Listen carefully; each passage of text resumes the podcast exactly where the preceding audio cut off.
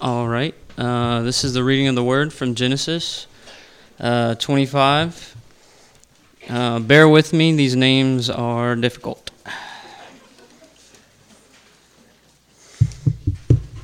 Okay. These are the generations of Isaac. Yeah. The, of Isaac, Abraham's son. Abraham's Abraham fathered Isaac, and Isaac was 40 years old when he took Rebekah, the daughter of Bethuel, the Aramean of Paddan Aram, the sister of Laban, the Aramean, to be his wife. And Isaac prayed to the Lord for his wife because she was barren. And the Lord granted his prayer, and Rebekah his wife conceived. The child struggled together with within her. Wait. Okay.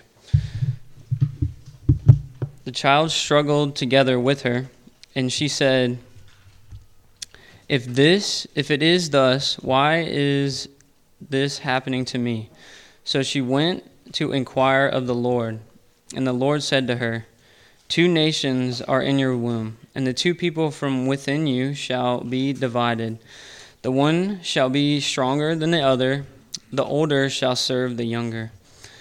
When her days, sorry, when her days to give birth were completed, behold, there were two twins in her womb. The first came out red, all of his body a hairy cloak and they called his name Ishmael. Afterwards, his brother came out with his hand holding Esau's heel, so his name was called Jacob. Isaac was 60 years old when she bore them. When the boys grew up, Esau was a skilled, skillful hunter, a man of the field, while Jacob was a quiet man, dwelling in tents. Isaac loved Esau because he ate uh, he ate of his game, but Rebekah loved Jacob. Once, when Jacob was cooking stew, Esau came in from the field and was exhausted. And Esau saw, said to Jacob, Let me eat some of the red stew, for I am exhausted. Therefore, his name was called Edom. Jacob said, Tell, Sell me your birthright now. Esau said, I am about to die, and what use is a birthright to me? Jacob said, Swear to me now, for he swore to him and sold his birthright to Jacob. Then Jacob gave Esau bread and lentil stew, and he ate and drank and rose and went his way. Thus Esau sold, uh, despised his birthright. The grass withers and the flowers fade our God stands forever.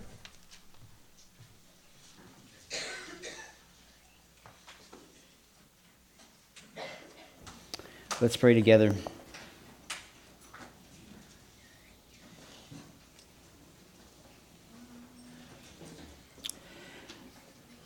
Father in heaven, we are thankful for uh, your word that you have given to us so graciously, um, that we can come before it every Sunday and to learn from it and to have you speak to us uh, from it once again. And so, God, we pray that you would do that right now as we um, look at this chapter in Genesis 25. And I pray that you would uh, open our eyes and uh, and our hearts and our minds to behold the, the wonder and mystery of the gospel, uh, even here in the Old Testament in Genesis 25. We pray all these things in Christ's name. Amen. So if you don't have your Bibles open, just go ahead and turn to Genesis 25, and we will be. Um, we'll move around a little bit during move around in the Bible a little bit. I'm not going to ask you to get up and move, but that would be awkward. Um, but having your Bibles open to Genesis 25, just so you can follow along and, and have things be a little bit more clear to you as, as, as uh, I preach from, from this particular passage. But Backing up just a little bit um, from what Brett read for us in, in verses 12 through 18, I want us to first see this connection that is made with the second part of Genesis that we looked at last year in 2022 as we move into this final section, this third section of Genesis. Because in the second section of Genesis, the second part of Genesis, promises have been made by God to Abraham concerning both of his sons, not just Isaac. So if you remember, Ishmael was born uh, from uh, uh, Sarah's maidservant, Hagar. And then you have Isaac, of course, who is the child of Abraham and Sarah. But a promise was given concerning both of them. Now, we know the promise that was given to Isaac, and that's what we're going to be looking at uh, over the next several weeks. But in, in chapter 21, verse 18 of Genesis, God says to Ishmael's mother, Hagar, if you remember, this is when she is sent away out into the wilderness. She, is, she thinks that uh, her son's going to die and she's going to die, and so she just kind of walks away from him. And this is the, these are the words that God says to Hagar Up, lift up the boy, and hold him fast with your hand, for I will make him into a great nation. And here in chapter 25, verses 12 through 18, we see God not only fulfill his promise to Ishmael, but this also reminds us that while technically uh, Ishmael is the oldest child of Abraham, he is not the son of promise. That title belongs to his younger brother, Isaac which is a pattern we'll see in the main text this morning when we are introduced to Isaac's uh, twin boys, Jacob and Esau. But it's also a pattern that we'll continually see in Genesis. And we've already seen it in Genesis, which is simply this phrase that I like to repeat often, which is the Lord's work in the Lord's way. Continually, that is happening. And that means that, that, that God's sovereign plan tends to be much different than what we probably have in mind. And we have to remember that God is always intent on his purposes in our world and in the lives of his people, especially so in the life of, life of his people. And that includes you and me. And nothing can stand in the way of God's sovereign plan. And his sovereign plan uh, may not look like any plan that you have concerning your own life. Taking care of aging parents may not be in your plan, but it's happening. Having a surprise baby in your 40s may not be in your plans, but it happened. Watching your kids walk through suffering and walk through hard things may not have, probably was never in your plans, but it might be happening. Unexpected moves. I know with the military that happens a lot uh, losing a job that you thought was secure, uh, living far away from your family. I know many of you who live far away from their families now, being single longer than you expected. None of those probably were in your plans. And yet, as hard as all of those things are, you can have courage in the midst of them, knowing that God's plan is better because his sovereign purposes are for your good and his glory. So, as we march through this final section of Genesis over the next several months, I want you to keep your eyes open to this glorious truth because it keeps showing up. Because you wouldn't want it any other way. You don't want your plan for your life, you want God's plan for your life. So, I want us to see this in the text today by looking at it in three ways. One is God's sovereignty in provision. Two is God's sovereignty in struggle. And three is God's sovereignty in conflict. So, God's sovereignty in provision, in struggle, and in conflict. So, first, God's sovereignty and provision in verses 19 through 21. Look there with me again. These are the generations of Isaac, Abraham's son. Abraham fathered Isaac, and Isaac was 40 years old when he took Rebekah, the daughter of Bethuel, the, Ar- the Aramean, of Paddan Aram, the sister of Laban, the Aramean, to be his wife. And Isaac prayed to the Lord for his wife because she was barren. And the Lord granted his prayer, and Rebekah, his wife, conceived. So here again, we are introduced to Isaac, the promised one, Abraham and Sarah's only child together, a child God promised to them at a point in life where you and I would never dream of making a promise like this to anyone in our lives. Because they were both at an age in their 90s where conceiving a child was impossible. At least to them, it was. And yet, here we are reading about this child and seeing God's promise to Abraham uh, begin to take shape. Isaac has married Rebekah, who we know to be God's choice for him based on what we saw in chapter 24 of Genesis. If you remember when Abraham's servant was sent to seek a wife for Isaac, uh, he prayed to the Lord to, to lead him to this particular woman, and he even gave, gave it a test. If she comes out and waters the camels and does all of these things, this is the, this is the woman for Isaac. And it happened exactly like that.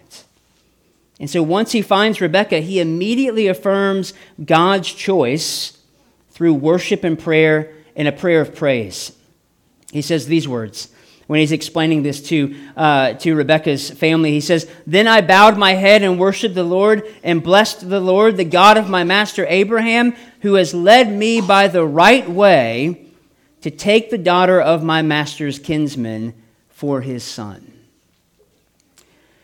And despite this amazing God ordained marriage of the promised one, who a great nation was to be birthed, we find out in verse 21 that his new bride is barren.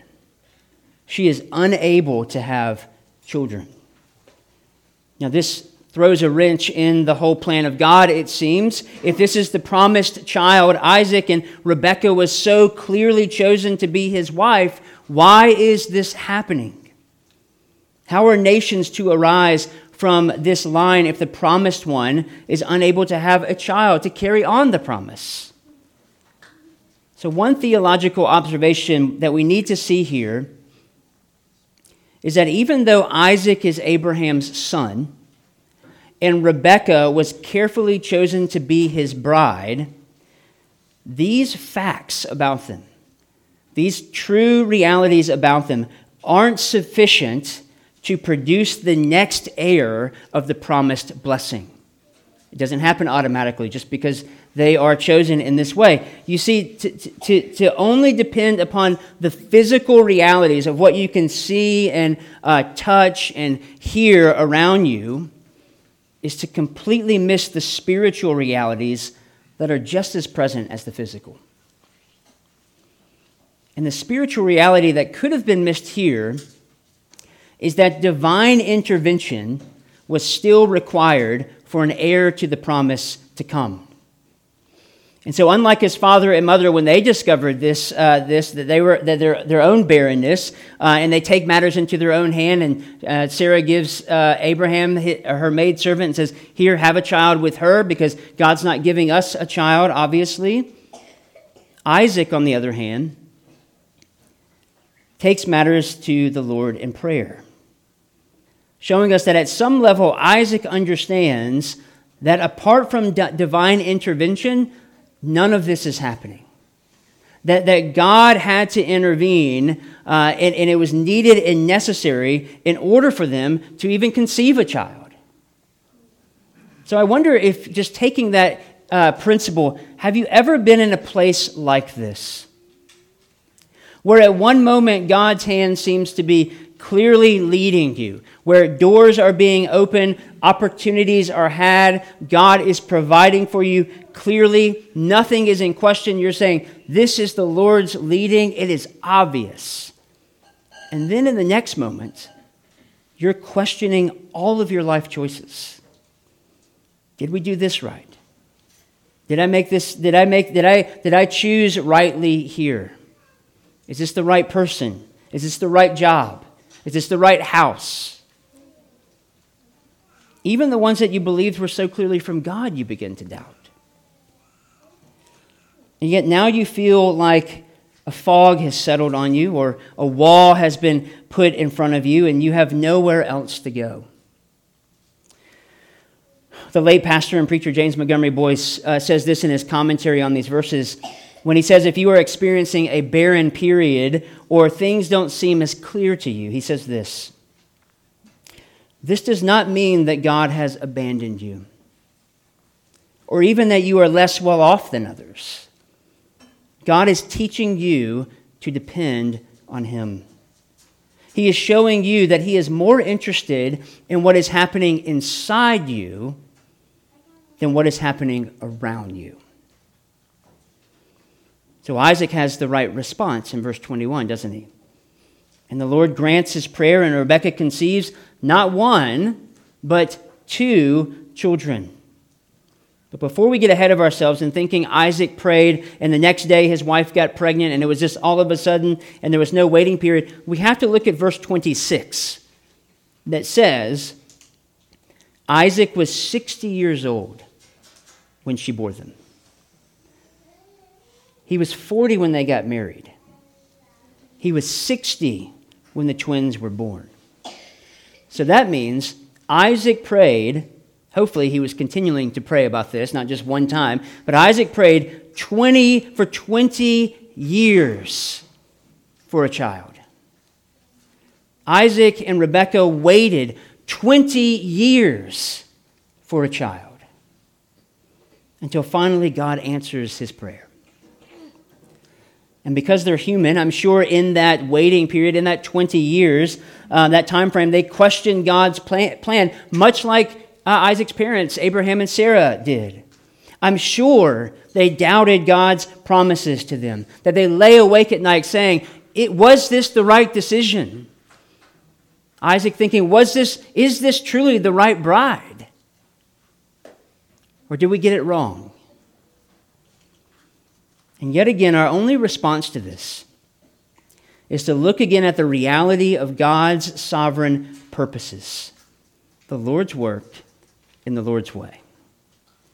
So this means God's plan won't necessarily look like what you imagine it to look like.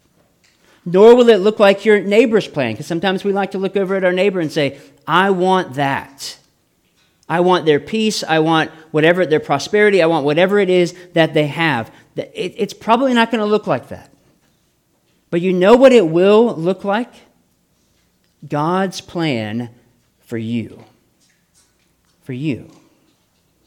And this is what we've seen throughout Genesis and what we are now seeing in the life of Isaac and Rebekah and their children. So, right from the very beginning, we learn that, like Isaac's birth, the birth of his twins are a supernatural provision.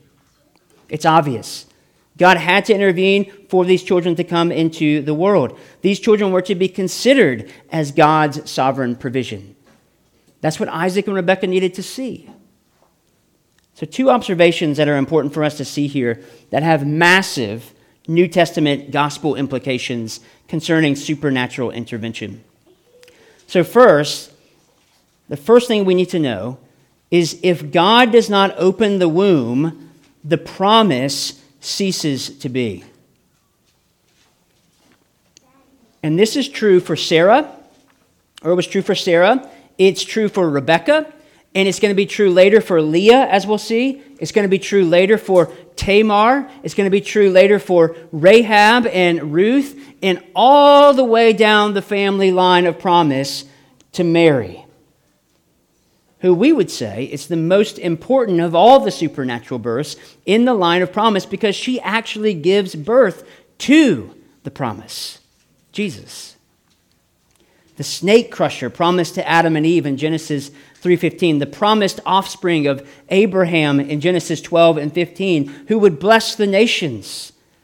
God's intervention sovereignly provides the provision for our salvation. And that highlights the second New Testament implication, which is that the people of God do not exist by natural birth, but are all born of the Spirit. So if you are a Christian, that did not happen naturally. You didn't just kind of walk into a church and then boom, you're a Christian. It didn't happen like that. It came about supernaturally by divine intervention. So, your salvation, you being born again, is a supernatural provision. Jesus says this in John 1 12 through 13. But to all who did receive him, who believed in his name, he gave the right to become children of God, who were born not of blood, nor of the will of the flesh, nor of the will of man, but of God. It's a supernatural birth. And then, if you remember just a couple of chapters more in John chapter 3, Jesus has this very discussion with Nicodemus. This was his question How are we born again? How can I enter back into my mother's womb a second time and be physically born again? That's what Nicodemus's mind went to was a physical birth. And Jesus says, No, no, Nicodemus. It is a spiritual birth. He says, Truly, truly, I say to you, Jesus says this to Nicodemus, unless one is born of water and the Spirit, he cannot enter the kingdom of God. That which is born of the flesh is flesh, and that which is born of the Spirit is spirit.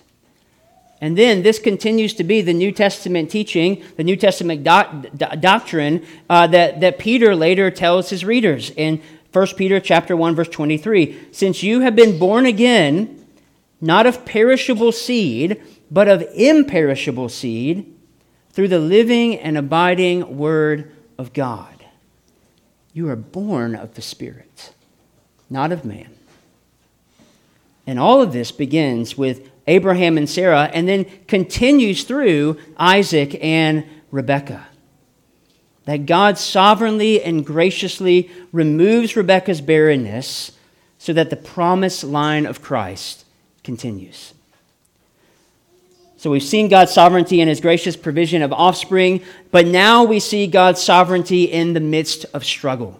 So his, his sovereignty in the midst of, of provision is something we enjoy, and it's, it's, it's wonderful because God is giving us something, He is providing us with something, but it's harder to see God's sovereignty in the midst of struggle.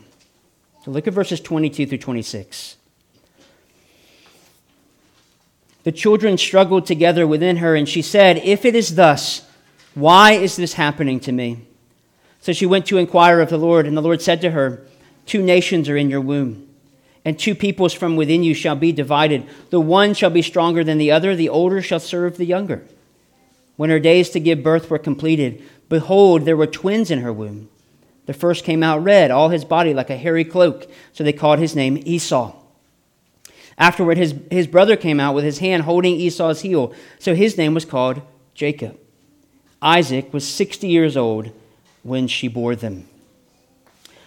So, in this second part of the text, we're introduced to the major tension of the narrative, which is the turmoil that is happening within, physically happening within Rebecca's womb. The, the intensity comes in verse 22. Uh, the author tells us the children struggled together within her.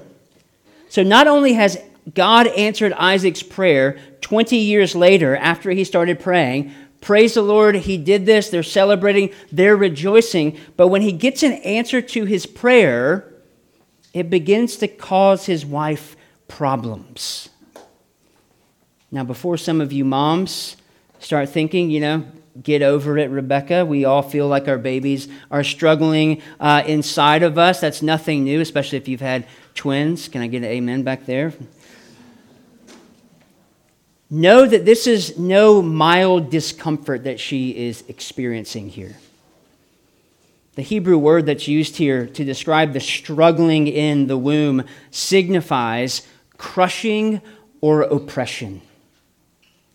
So, of, of course, Rebecca doesn't know this in the moment, which is why she says in verse 22 If it is thus, why is this happening to me?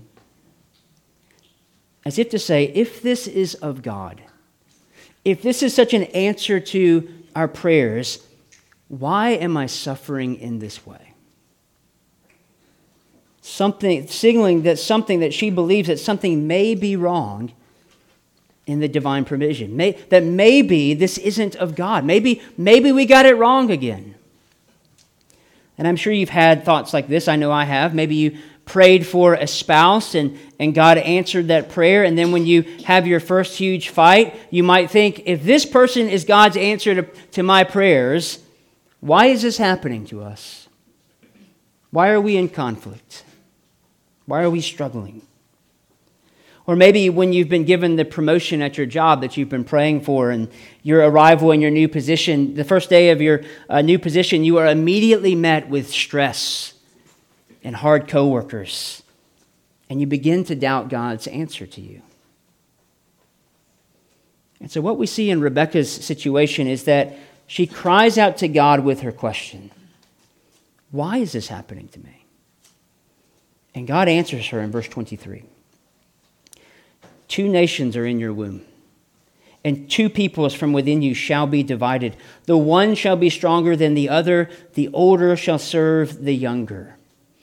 Now, I don't know how that fell on Rebecca's ears. I'm sure it was strange um, to think that your, your, your sons would be in this conflict once they came out of the womb, but it is something she holds on to, as we'll see later.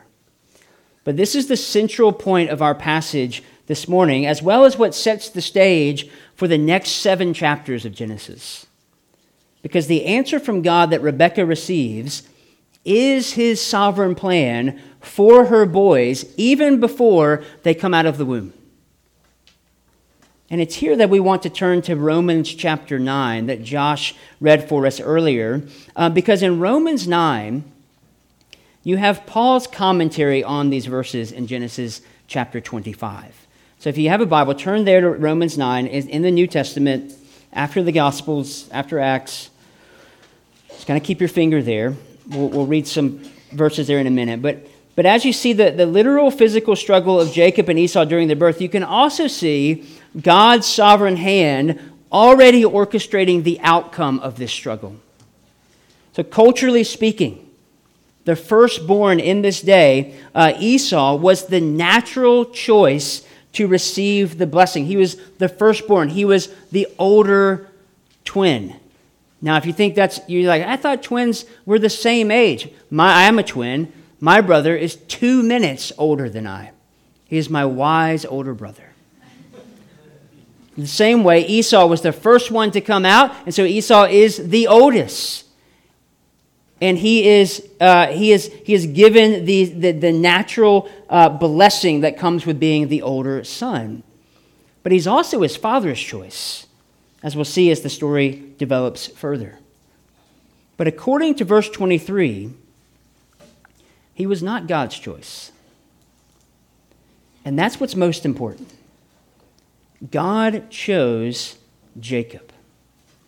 So, by sovereign election, God declares that the promised line would belong to the younger son, not the older son. So, this teaches us two things here. First, it teaches us that God has a right to choose whom he will and reject whom he will. This is what Paul's commentary is about in Romans chapter 9. He's explaining why God has dealt with the Jewish people as he has, and as he does this, he demonstrates that salvation is always, always the accomplishment of God's grace alone. And so, the second thing God's choice over Jacob over Esau tells us is that salvation is not something we are born into. It's not something we and you inherit from your parents. It's, it's not anything that you can earn through good behavior or good works.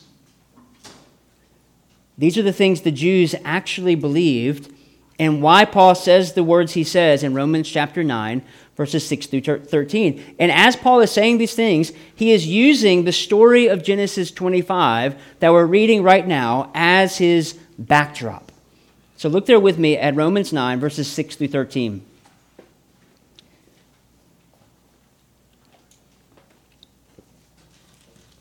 Paul writes, But it is not as though the word of God has failed, for not all who are descended from Israel belong to Israel.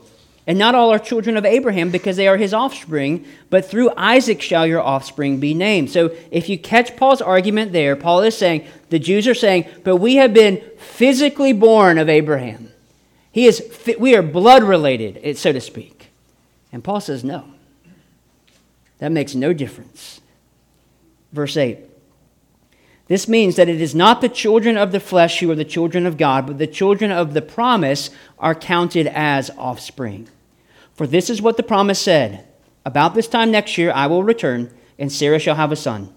And not only so, but also when Rebekah had conceived children by one man, our forefather Isaac, though they were not yet born and had done nothing either good or bad, so there was nothing that swayed God, in order that God's purpose of election might continue not because of works, but because of him who calls. She was told, The older will serve the younger. As it is written, Jacob I loved, but Esau I hated. And those words are in Malachi, I believe. Now, this teaching did not go well amongst uh, Paul's Jewish listeners, uh, just like it doesn't go well in our day, uh, too, right? Because what Paul was doing was striking at the very core of what these Jews believed. We are God's children because we are physical descendants of Abraham. How dare you say anything else otherwise? To which Paul is saying, no. It is, the children, it is not the children of the flesh that are saved, but the children of the promise. And this is no new teaching by Paul. Paul did not uh, invent this as he's writing the book of Romans, as some, I think, believe. He did not create this doctrine. Jesus himself taught this very doctrine to the Jews when they responded to his teaching that salvation is in him alone in John chapter 8. Verses 33 through uh, 44 in John 8. They answered him, we are offspring of Abraham and have never been enslaved to anyone. How is it that you say you will become free? Jesus answered them Truly, truly, I say to you, everyone who practices sin is a slave to sin. The slave does not remain in the house forever, the son remains forever. So if the son sets you free, you will be free indeed. I know that you are offspring of Abraham, yet you seek to kill me because my words, my word finds no place in you. I speak of what I have seen with my father, and you do what you have heard from your father. They answered him, Abraham is our father. Jesus said to them, If you were Abraham's children, you would be doing the works Abraham did. But now you seek to kill me, a man who has told you the truth that I heard from God. This is not what Abraham did. You are doing the works of your the works your father did. They said to him, We were not born of sexual immorality. They're very confused by Jesus. We have one Father, even God. Jesus said to them, If God were your Father, you would love me, for I came from God and I am here. I came not of my own accord, but He sent me. Why do you not understand what I say? It is because you cannot bear to hear my word. You are, are of your father, the devil, and your will is to do your father's desires. And then in verses 56 to 58 of John 8, your father Abraham rejoiced that he would see my day. He saw it and was glad. So the Jews said to them, You are not yet 50 years old, and have you seen Abraham? Jesus said to them, Truly, truly, I say to you, before Abraham was, I am. So here's what we learn in Genesis 25. You can flip back to Genesis 25 verses 22 through 26. And the biblical pattern that was set forth from the beginning of the line of promise and will carry on until Jesus returns. Abraham, Isaac, Jacob, and all who come after them are not brought into the promised line of Christ based on family lineage, physical birth, cultural traditions, who they are, their morality, their spiritual practices, or any future good that they will do. The choosing of the younger son Jacob over the older son Esau illustrates this very well that it's all an act of grace alone from God. James Montgomery Boice again said, All is of grace all that you are, all that you will become, all that you have, all that you will ever attain, all is due to God's grace.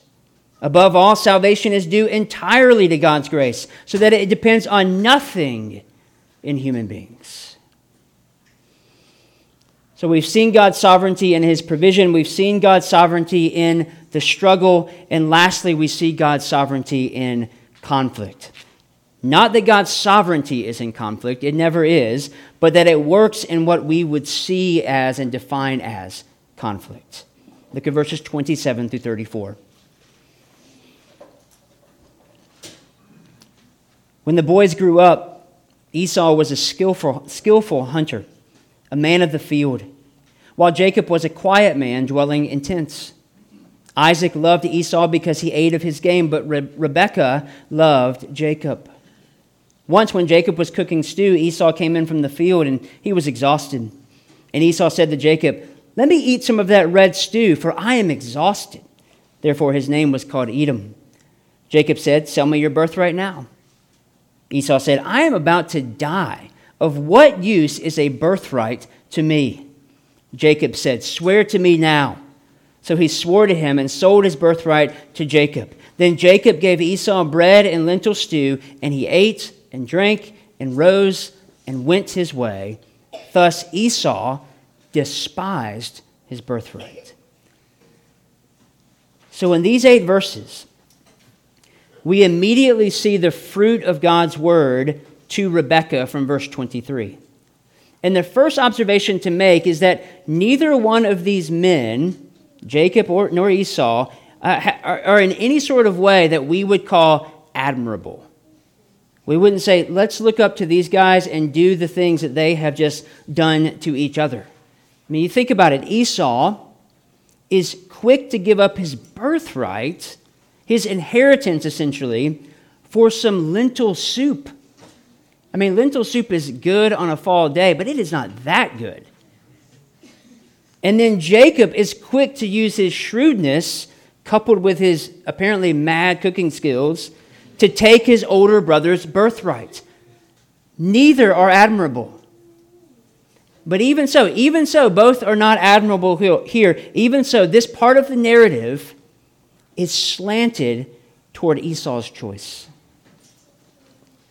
Because we learn that God's choice of Jacob over Esau did not run contrary to either Esau's desires or Jacob's desires.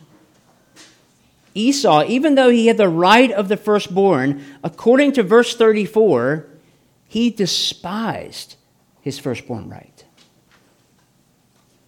So, this is also confirmed in the New Testament in Hebrews chapter 12, when the author uses Esau as a description of what not to do when it comes to obtaining the grace of God.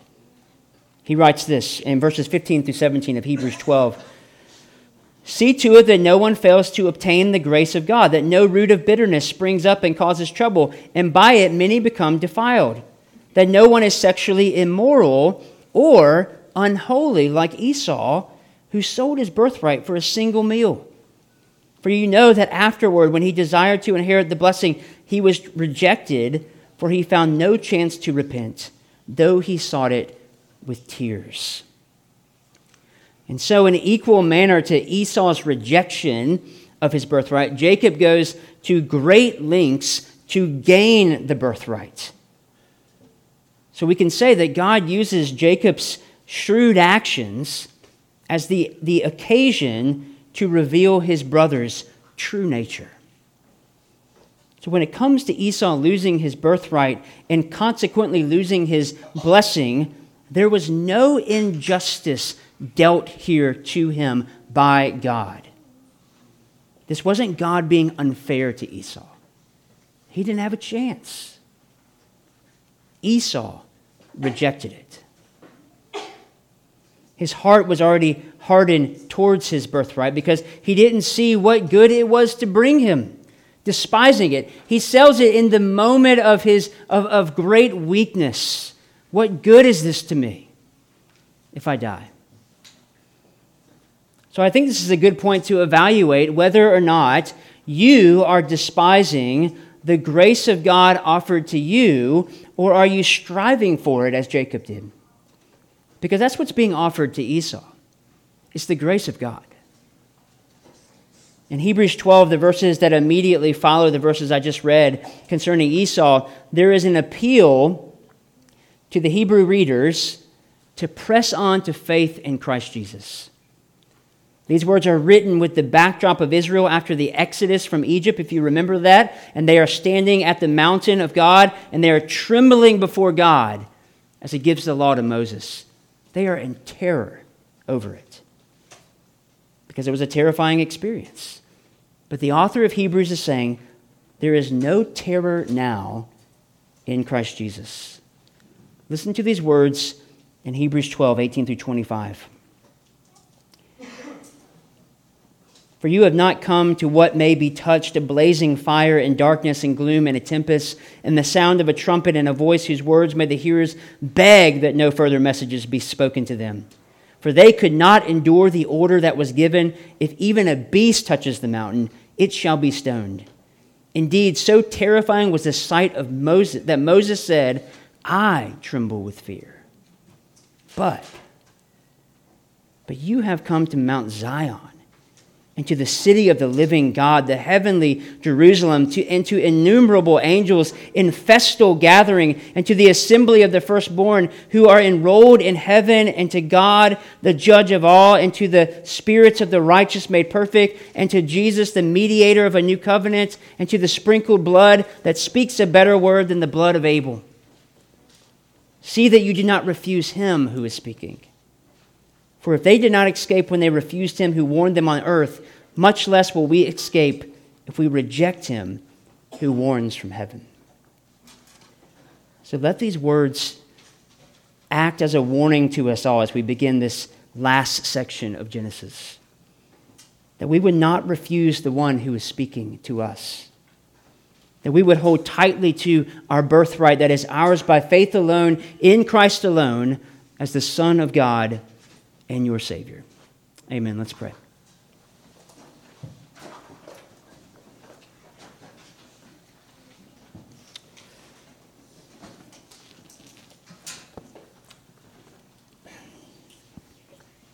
Father in heaven, we are so grateful that you offer to us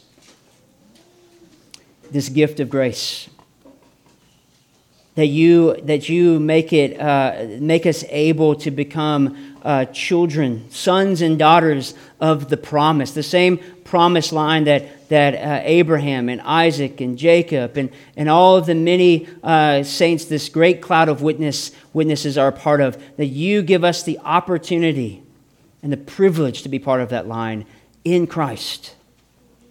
And so, God, I pray that we would not be a people who despise your grace but that we would be a people who strive after it. And it's in the name of Christ we pray. Amen.